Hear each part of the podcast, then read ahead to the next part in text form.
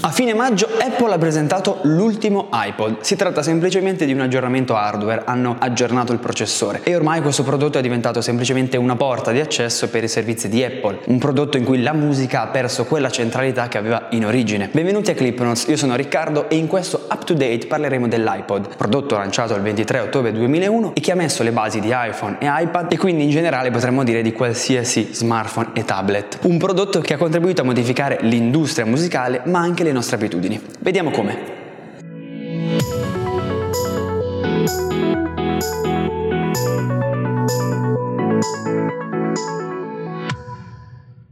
Il 21 ottobre 2001 Steve Jobs presenta l'iPod, un prodotto che viene visto come stravagante e lontano da quello che era stato il settore in cui operava Apple fino a quel momento. La musica è parte della vita di ognuno, è questo quello che dice Steve Jobs mentre presenta l'iPod, che viene visto come parte dell'evoluzione digitale che era cominciata qualche mese prima con il lancio su iMac di iTunes. Già dall'inizio il primo iPod aveva un design semplice che ha mantenuto quasi per tutta l'evoluzione. Un corpo in plastica, che poi diventerà in alluminio, un display e una rotella con cui navigare tra le funzioni. La versione classica, nome che gli è stato attribuito successivamente, all'inizio aveva al suo interno un piccolo hard disk che è stato poi sostituito con delle memorie flash, arrivando ad avere una memoria fino a 160 giga. Nel 2003 iTunes si trasforma e viene lanciato iTunes Music Store, poi soltanto iTunes Store, cioè un negozio digitale in cui acquistare della musica. L'importanza di questo servizio diventerà sempre maggiore. iTunes contribuisce a abbassare i prezzi della musica e permettere anche l'acquisto di singole tracce all'interno degli album. Tanto che una canzone che prima poteva essere ascoltata soltanto all'interno di un album da 15-20 euro, adesso può essere acquistata per meno di un euro. La versione classica dell'iPod col tempo viene affiancata da altre versioni, come la versione iPod mini presentata nel 2004 e prodotta per sole due generazioni, oppure l'iPod Nano presentato nel 2005 che si è evoluto per sette generazioni. La versione più piccola sarà quella dell'iPod Shuffle, talmente piccola da non avere il display, prodotto dal 2005 al 2010. Il 2007 è un anno importante per Apple e non solo, è una svolta epocale probabilmente per tutti noi. I fan di Apple sapranno già di cosa sto parlando, perché nel 2007 viene presentato un nuovo dispositivo, un dispositivo che integra tutte le funzioni dell'iPod, tutte le funzioni di un telefono e tutte le funzioni di un internet device. Questo nuovo dispositivo rivoluzionario è l'iPhone. Tre mesi dopo viene presentato l'iPod Touch, che è sostanzialmente un iPhone, ma senza le funzioni legate alla rete cellulare, quindi senza le chiamate e gli sms. Per tutto il resto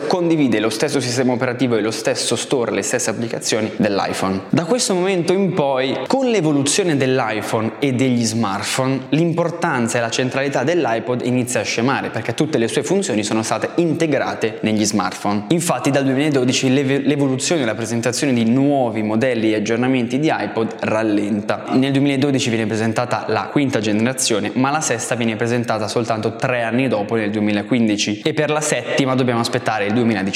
Le ultime due versioni sono sostanzialmente degli aggiornamenti. Come abbiamo detto quella del 19 va ad aggiornare il processore, ma la versione del 2015 è quella che ammette di essere di fronte a un altro cambiamento epocale che di fatto mette fine alla centralità dell'iPod e anche di iTunes, perché quest'ultimo viene sostituito da Apple Music, la nuova piattaforma di ascolto di musica in streaming di Apple. La riproduzione sonora e la fruizione musicale sono quindi arrivate ad essere nelle tasche di ognuno e forse anche di più. Ma da dove siamo partiti? Tutto parte alla fine del XIX secolo. Thomas Edison si accorge che la rotazione a una velocità adeguata di un cilindro del telegrafo produce delle vibrazioni sonore simili alla voce umana. Progetta così un pennino collegato a una membrana sensibile alla voce umana che va a incidere sulla carta stagnola attorno a un cilindro d'ottone. Nasce così la registrazione, la riproduzione sonora. Pochi anni dopo, il tedesco Emil Berliner sostituisce il cilindro di Edison con un disco che a causa della velocità tangenziale non costante ha una qualità acustica inferiore a quella del cilindro, ma è più economico e più facile da produrre, dato che è in gomma lacca e non in ottone, ed essendo un disco e non un cilindro è anche meno ingombrante. Viene lanciato sul mercato nel 1892, ma è soltanto negli anni 10 che si afferma sul cilindro, anche se negli anni 20 la diffusione della radio mette un po' in crisi il settore della musica registrata. Sarà soltanto negli anni post bellici, post seconda guerra mondiale, che torneranno i dischi. La gomma lacca viene sostituita dal cloruro di polivinile, PVC, che viene abbreviato in vinile. I dischi in vinile rendono la riproduzione musicale alla portata di tutti, tant'è che avranno 40 anni di dominio incontrastato nel mercato musicale. Si diffondono diversi formati, il 33 giri, cioè l'LP, l'EP e il 45 giri, cioè il singolo, su cui era inciso sul lato A un singolo e dall'altro lato una traccia bonus. Per i 45 giri in quegli anni viene anche lanciato il mangiadischi, cioè uno strumento portatile tramite cui riprodurre i dischi, una sorta di iPod degli anni 50. Nel 1963 l'azienda olandese Philips lancia sul mercato una scatoletta di plastica che conteneva un nastro magnetico arrotolato su due bobine. Si tratta delle musicassette, che però diventano un fenomeno di massa soltanto tra gli anni 70 e 80, quando ovviamente la Philips, la Sony, la TDK e la Maxell portano le cassette ovunque. Sono gli anni della cassettina, c'è l'autoradio e le cassette vengono utilizzate anche per altri media, infatti ci sono le cassette per i video, VHS, e vengono utilizzate anche per installare alcuni software sui computer dell'epoca, come ad esempio il Commodore 64. Negli anni 80 le cassette arrivano davvero ovunque perché venne lanciato il Walkman, cioè un lettore di cassette compatto e a differenza del mangiadischi che aveva un autoparlante, il Walkman funziona tramite delle cuffiette. Possiamo dire quindi che il Walkman è l'iPod degli anni 80-90. In realtà nel 1979 sempre la Philips ha sviluppato un disco trasparente di policarbonato leggibile tramite un laggio laser. I costi e la diffusione di massa delle cassette ne impediscono la diffusione fino agli anni 90, quando i compact disc, cioè i CD, spopolano e danno il via alla rivoluzione digitale, raggiungendo il loro apice negli anni 2000. Però in parallelo in questi anni si sta sviluppando una seconda rivoluzione digitale. Infatti nel 1988 il consorzio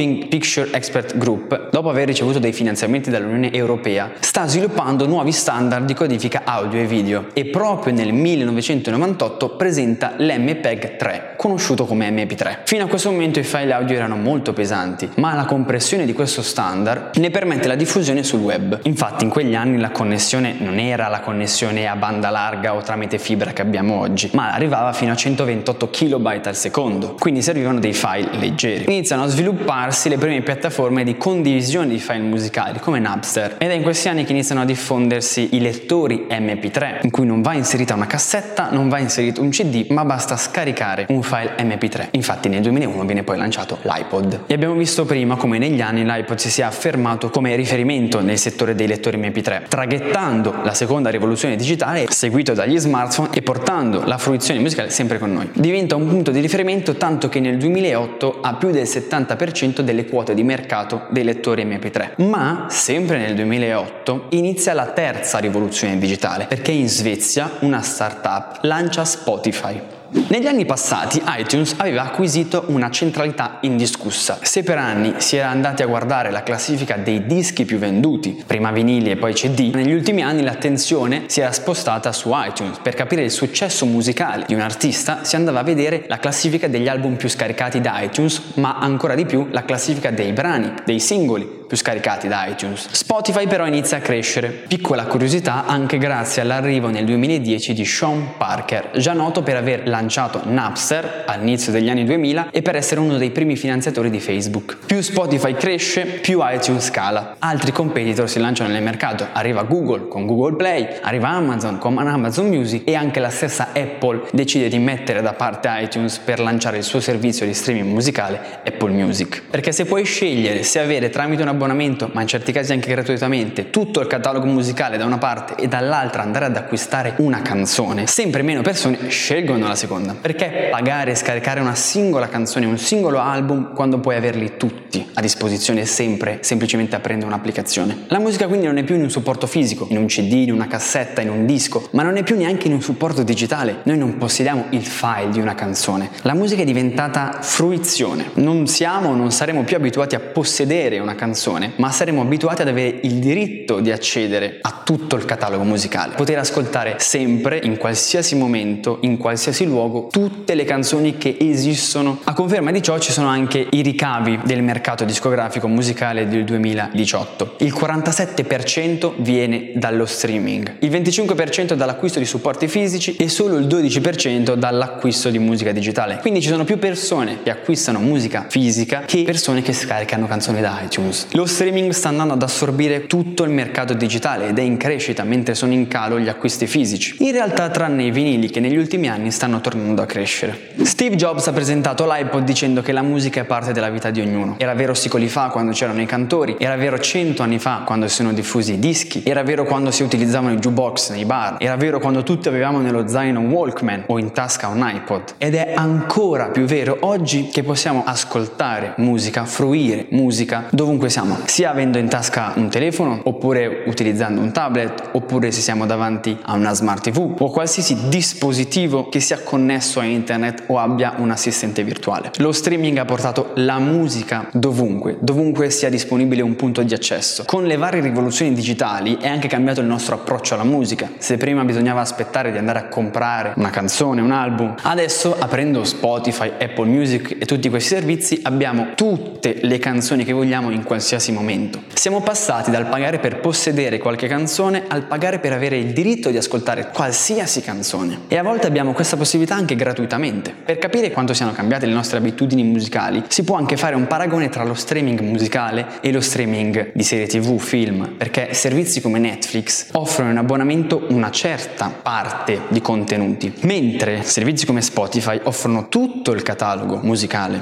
Voi che ne pensate?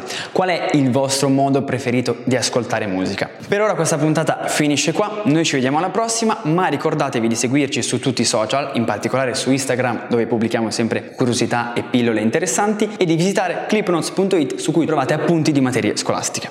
Ciao!